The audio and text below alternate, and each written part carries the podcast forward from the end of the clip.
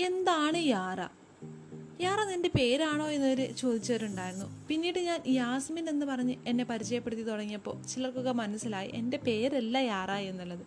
എന്നാൽ നിന്റെ കുഞ്ഞിന്റെ പേരാണോ യാറ? അല്ല എൻ അപ്പോൾ യാറ എവിടുന്ന് വന്നു? ശരിക്കും പറഞ്ഞാൽ എന്റെ ആക്ച്വൽ നെയിം ഹമിത യാസ്മിൻ എന്നാണ്.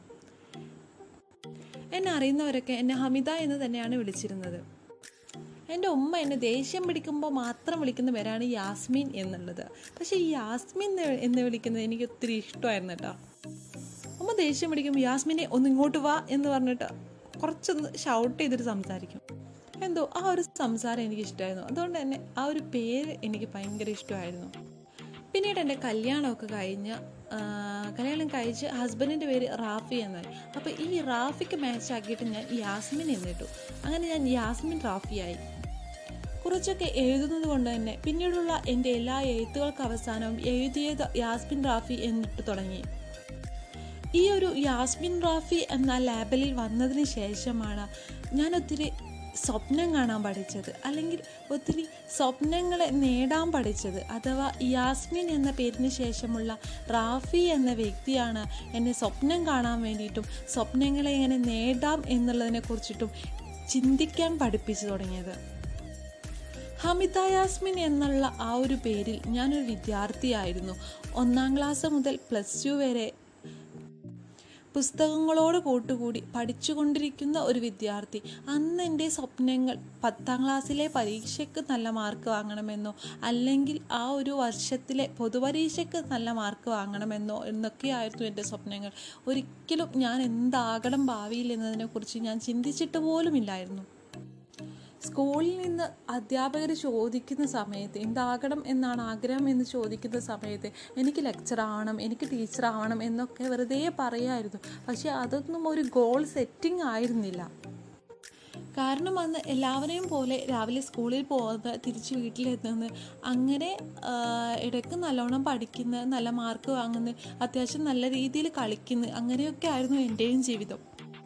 അന്നത്തെ എന്റെ വിജയവും പരാജയവും എന്നൊക്കെ പറഞ്ഞാൽ ഒന്നെങ്കിൽ നല്ല മാർക്ക് വാങ്ങിയിട്ട് പരീക്ഷയിൽ നല്ല മാർക്കോട് കൂടി പാസ്സാവുന്നത് അല്ലെങ്കിൽ പരീക്ഷയിൽ നല്ല രീതിയിൽ പൊട്ടത് അതൊക്കെയായിരുന്നു എന്റെ വിജയവും പരാജയവും. അതിനപ്പുറത്തേക്ക് എനിക്ക് സ്വപ്നം കാണാൻ വേണ്ടിയിട്ടൊരു സമയം ഉണ്ടായിരുന്നില്ല. കാരണം പ്ലസ് ടു ടൈമിൽ തന്നെ എന്നെ എന്റെ വാപ്പ പിടിച്ച് കല്യാണം കഴിപ്പിച്ചു.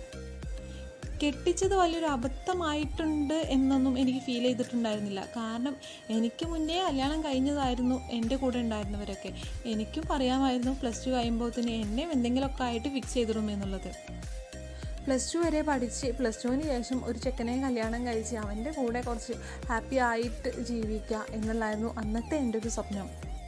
അപ്പോൾ ഹാമിദ യാസ്മിൻ എന്നുള്ള ലാബലിൽ അത്യാവശ്യം നല്ല കച്ചറയും കുഴപ്പമില്ലാത്തൊരു ജീവിതമൊക്കെ ആയിട്ട് പോയി എന്നല്ലാണ്ട് വലിയ വലിയ സക്സസ്സുകളൊന്നും എനിക്ക് പറയാനുണ്ടായിരുന്നില്ല.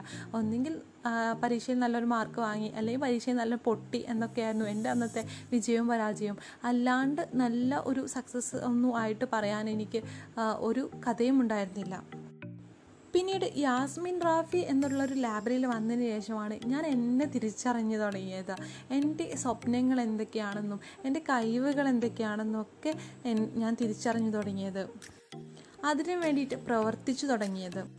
അതിനെ നേടിത്തുടങ്ങിയത് പിന്നീട് എപ്പോഴോ യാസ്മിൻ റാഫി എന്നുള്ളതിനെ ചുരുക്കി ഞാൻ യാറ എന്നാക്കി. യാസ്മിന്റെ യായും റാഫിയുടെ റായും മിക്സ് ചെയ്തിട്ട് യാറ എന്നാക്കിയത്.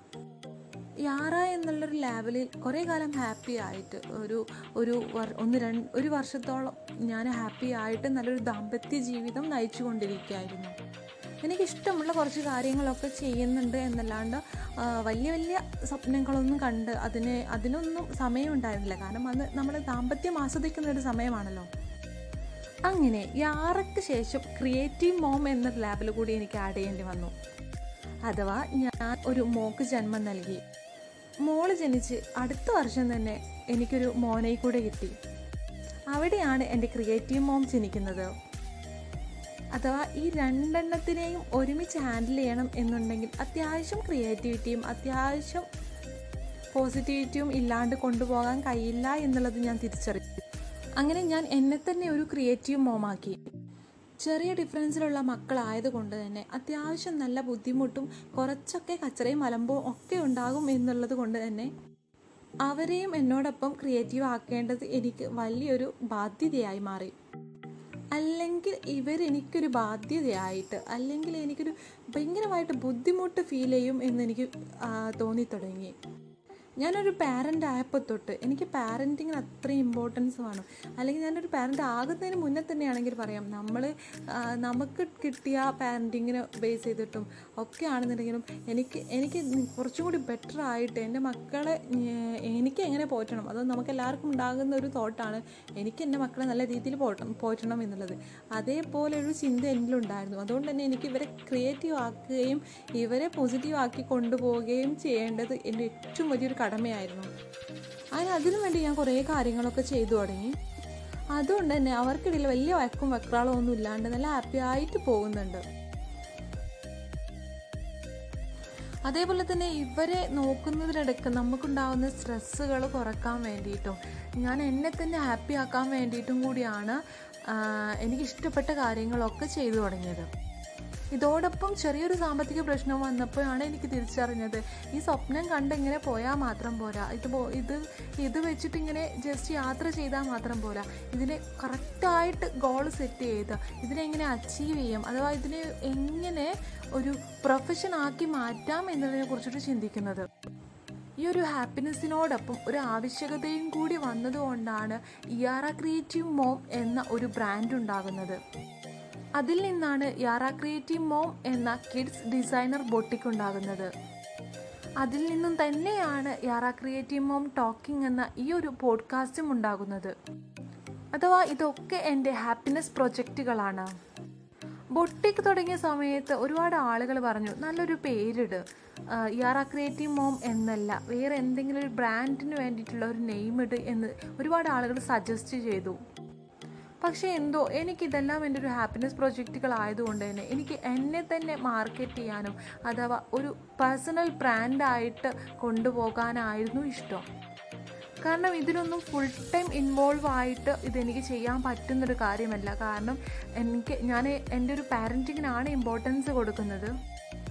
ഒരു വീട്ടമ്മയാണ്. അപ്പോൾ അതൊക്കെ കഴിഞ്ഞിട്ടുള്ള ബാക്കി സമയമാണ് എനിക്ക് ഇതിനൊക്കെ ഞാൻ കണ്ടെത്തുന്നത്. ഇതൊരു ബ്രാൻഡായിട്ട് നമ്മൾ കൺസൾട്ട് ചെയ്ത് കൊണ്ടുപോകുമ്പോൾ ഒത്തിരി ബാധ്യതകൾ കുറച്ചും കൂടി ഒരു സ്ട്രെസ്സ് എനിക്ക് കയറി വരാൻ ചാൻസ് ഉണ്ട്.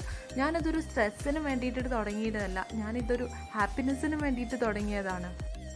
നമ്മൾ എത്ര പാഷനേറ്റ് ആയിട്ട് ചെയ്യുന്ന കാര്യമാണെന്നുണ്ടെങ്കിലും ആ ഒരു അതിനെ ഒരു പ്രൊഫഷൻ ആക്കി എടുത്താൽ അതിന്റെ ഒരു ബിസിനസ് പീരിയഡിൽ നമുക്ക് കുറച്ച് സ്ട്രെസ്സ് അനുഭവപ്പെടേണ്ടി വരും.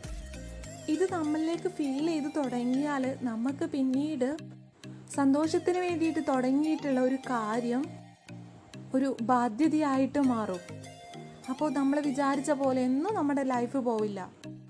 അതുകൊണ്ടാണ് എന്റെ കിഡ്സ് ബോട്ടിക്കിന് ഞാനിപ്പോൾ ഒരു വേറെ ഒരു നെയിം ഇട്ട് ബ്രാൻഡായിട്ട് കൊണ്ടുപോകാത്തത്. കാരണം എനിക്ക് ഫുൾ ടൈം അതിൽ ഇൻവോൾവ് ആവാൻ പറ്റത്തില്ല. പക്ഷേ എനിക്ക് എന്റെ പേഴ്സണൽ ബ്രാൻഡിങ്ങിന് ഏറ്റവും ഇമ്പോർട്ടൻസ് കൊടുക്കുകയും പേഴ്സണൽ ബ്രാൻഡിങ്ങിനെ ഉയർത്തിക്കൊണ്ടുവരാൻ വേണ്ടിയിട്ട് ആഗ്രഹിക്കുന്നുണ്ടായിരുന്നു. അപ്പോൾ ഞാൻ തീരുമാനിച്ചു ഈ ഒരു ബൊട്ടീക്കിനും എല്ലാറ്റിനും യാറ ക്രിയേറ്റീവ് മോം എന്ന് തന്നെ കിടക്കട്ടെ എന്ന്. ഇതാണ് യാറ ക്രിയേറ്റീവ് മോം എന്ന എന്റെ നെയിമിന്റെ പിറകിലുള്ള ഒരു സത്യാവസ്ഥ. ഇനി ഇതിന്റെ ഒരു ലോഗോ കൂടിയുണ്ട്. അതിന്റെ കഥ ഞാൻ അടുത്തൊരു എപ്പിസോഡിൽ പറയാം. യാറ ക്രിയേറ്റീവ് മോം എന്ന എന്റെ ഈ ഒരു പേഴ്സണൽ ബ്രാൻഡിങ്ങിൽ ഇനിയും ഒരുപാട് ഹാപ്പിനെസ് പ്രൊജക്റ്റുകളുണ്ട് എന്റെ ഈ ഒരു വിജയത്തിലേക്കുള്ള യാത്രയിലുണ്ടാകുന്ന അനുഭവങ്ങളെയും പാളിച്ചകളെയും നിങ്ങളുമായിട്ട് ഷെയർ ചെയ്യുക. അതോടൊപ്പം നിങ്ങളെ കൂടി നിങ്ങളുടെ സ്വപ്നങ്ങളിലേക്ക് പെട്ടെന്ന് തന്നെ എത്തിക്കാൻ വേണ്ടിയിട്ട് പ്രാപ്തരാക്കുക എന്നുള്ളതാണ് എന്റെ ഒരു പോഡ്കാസ്റ്റിങ്ങിന്റെ ലക്ഷ്യം. നിങ്ങളിപ്പോൾ കേട്ടുകൊണ്ടിരിക്കുന്നത് ഏതൊരു പ്ലാറ്റ്ഫോമിൽ നിന്നാണോ? ആ പ്ലാറ്റ്ഫോമിൽ നിങ്ങൾ എന്നെ ഫോളോ ചെയ്യുക. ഫോളോ ചെയ്താൽ തന്നെ ഞാനിടുന്ന ഓരോ പോഡ്കാസ്റ്റുകളും നിങ്ങളിലേക്ക് പെട്ടെന്ന് തന്നെ എത്തും. അപ്പോൾ നമുക്ക് ഒരുമിച്ച് ഈ ഒരു യാത്രയിൽ അങ്ങോട്ടും ഇങ്ങോട്ടും പരസ്പരം സപ്പോർട്ട് ചെയ്തുകൊണ്ട് മുന്നേറാം. നിങ്ങളിപ്പോൾ കേട്ടുകൊണ്ടിരിക്കുന്നത് യാറ ക്രിയേറ്റീവ് എന്ന എന്റെ ഒരു ഹാപ്പിനെസ് പ്രൊജക്റ്റിനെയാണ് നിങ്ങൾ തന്ന എല്ലാ സപ്പോർട്ടിനും thank you thank you thank you so much